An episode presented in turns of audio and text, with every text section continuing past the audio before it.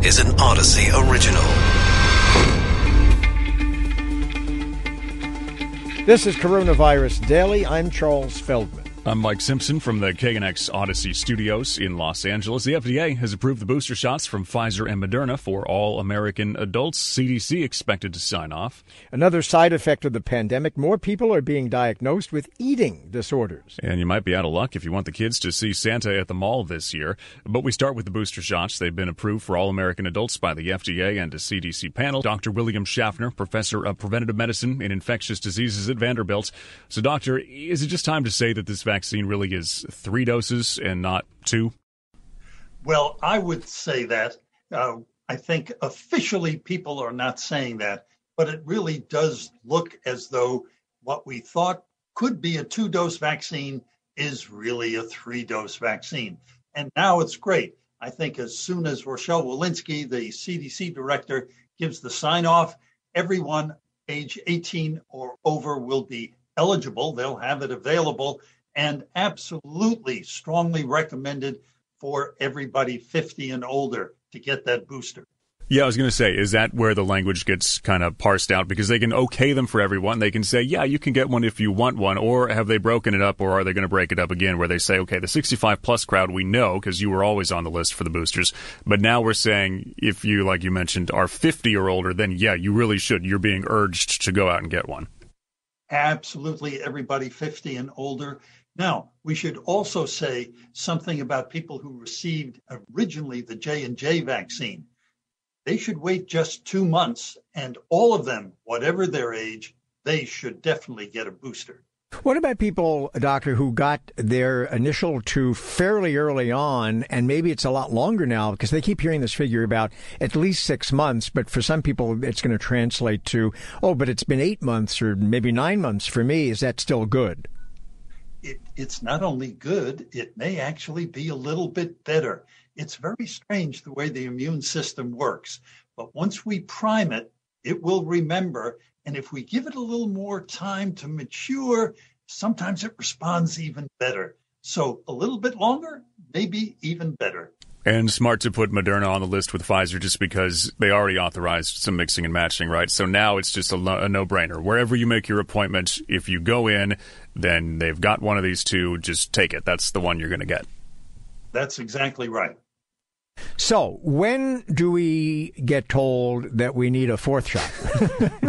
uh, well, we may down the road, but let's give that a little bit of time. You know, there are very clever vaccine scientists already trying to combine influenza vaccine with COVID vaccine in the anticipation that we might need an annual booster of them both.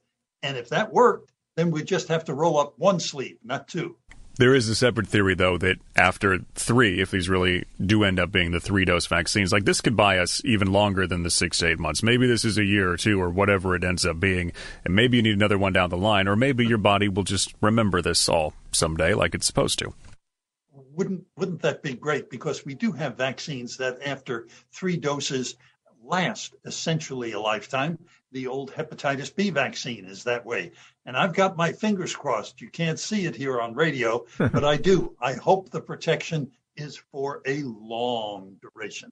Now, what about people who are, you know, there are still people, as we know, who are adamant about getting vaccinated uh, and are now saying, well, you know what? Uh, I keep hearing about these pills, the Pfizer one, the Merck one, that are probably going to be available fairly soon. So if I get sick with COVID, I'll just call my doctor and I'll get a prescription. I'll run down to the pharmacy.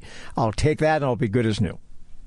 Uh, those are the same people who like to play roulette mm-hmm. because they're taking a chance that if they get sick, they'll be diagnosed quickly enough and the the uh, pills will be readily available.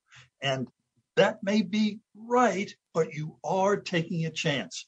I prefer to have a one-two punch. First the vaccine, and then if I need it later, I'll have those pills available. Dr. William Schaffner, professor of preventative medicine, infectious diseases, Vanderbilt University School of Medicine. Doctor, thanks.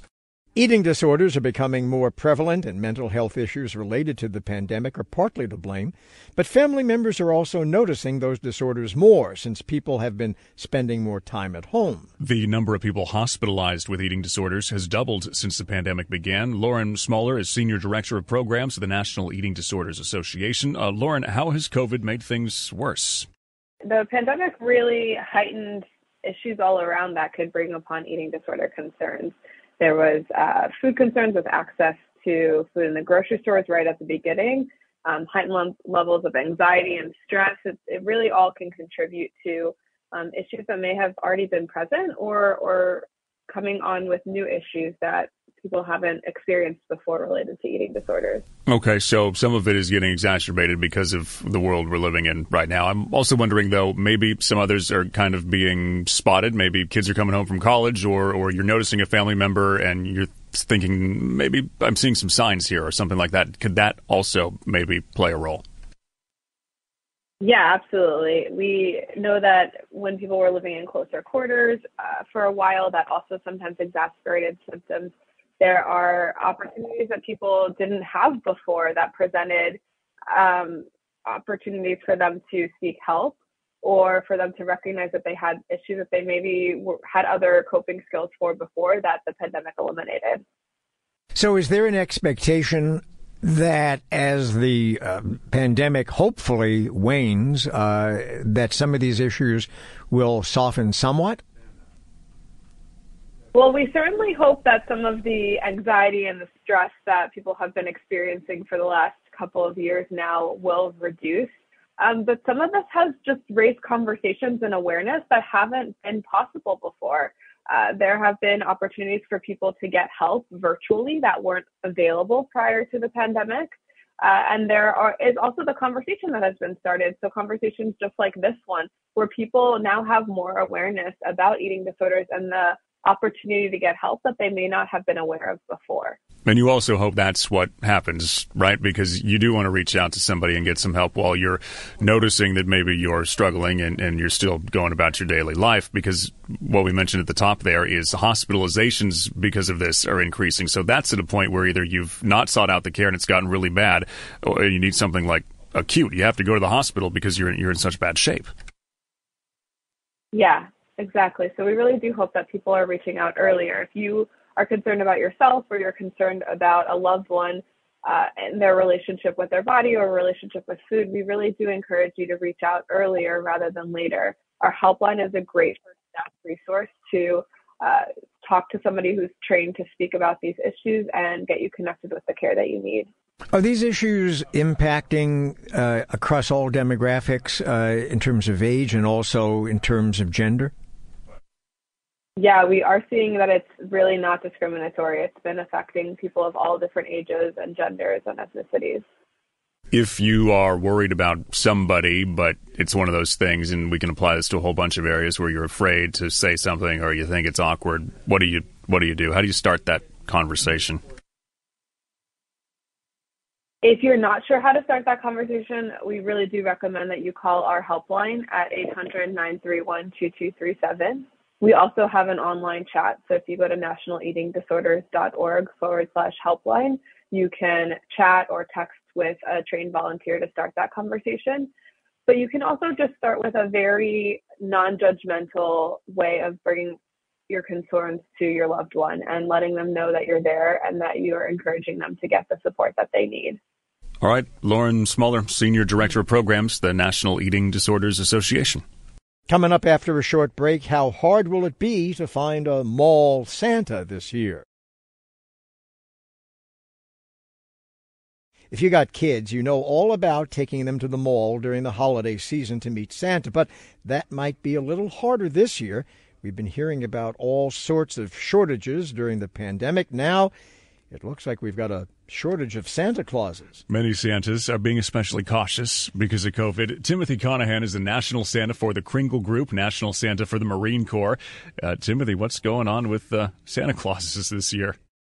Well, I, what has happened is that uh, about 80% of the Santas that I surveyed uh, this year said that uh, they've had their shots, they've had their uh, boosters and things, they're ready to go to work and everything.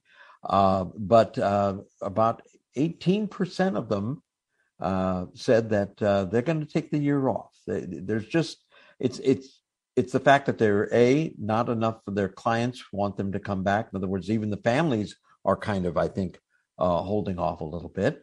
And then these Santas decided, you know, let's just be safe and we'll take one more year off.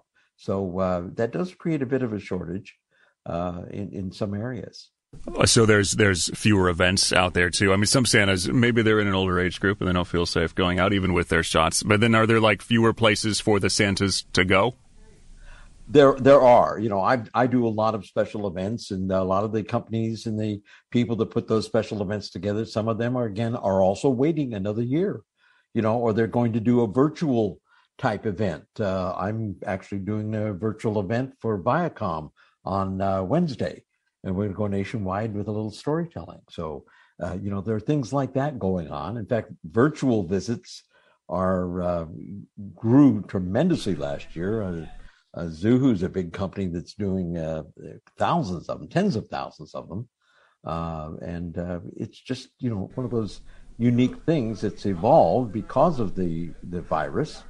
Uh, but hopefully next year we'll be back to a little more normal type thing. What about elves?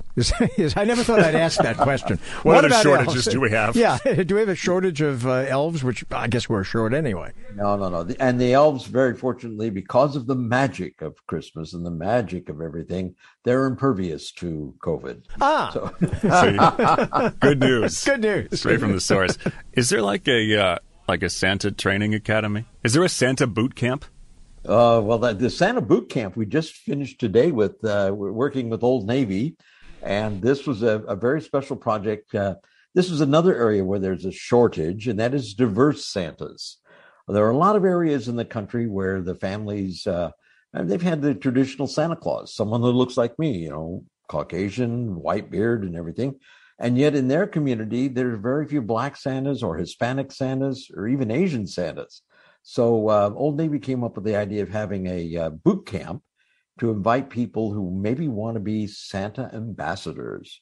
And uh, so we're doing that. In fact, uh, they've got a special website set up. People can go and watch a video. And I'm there along with uh, Santa Dion, uh, Santa Brian from Los Angeles, and some others. And we're kind of giving handy hints on how to be an ambassador, how to greet children and talk to them. Well, and, uh, what's in, how do you become a other than physical appearance? How do you become Santa Claus?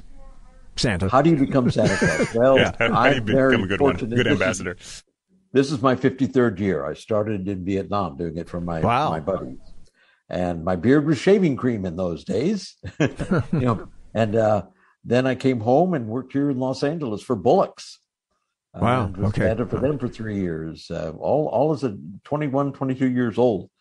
But uh, uh, and and through my through my uh, my career and my work, uh, it just evolved. And when I got to the retirement point, you know, I I threw the razor away, and lo and behold, I'm Santa Claus. it works.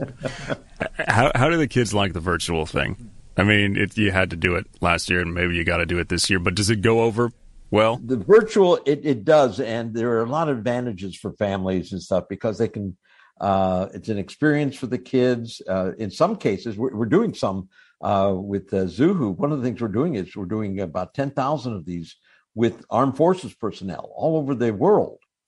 And here's here's the family here in the states, and dad or mom is on duty overseas, Grandma's in San Diego and Harriet's in Maine, and they can all be together on one virtual conference together with Santa.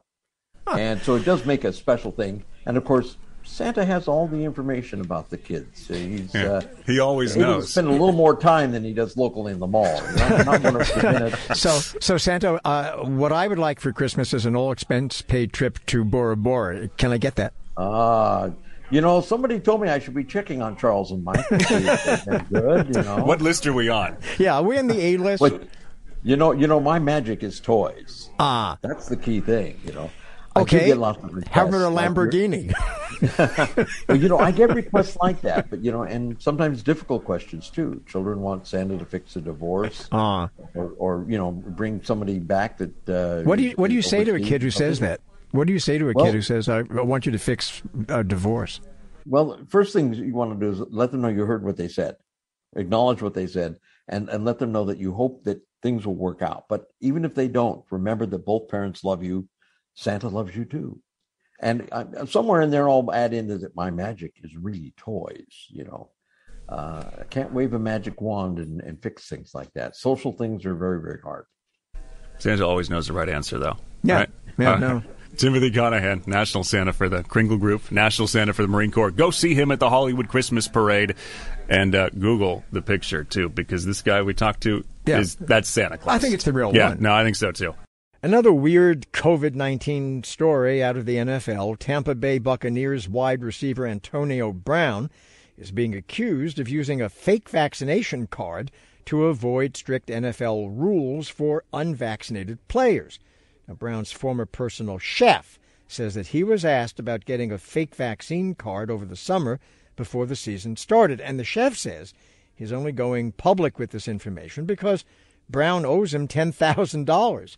Brown's attorney disputes the story, saying that he is in fact vaccinated, and he says Brown would even be willing to get a booster shot on live TV. This is an Audacy original. Find us and others on the Audacy app, Apple Podcasts, Google Podcasts, and Stitcher.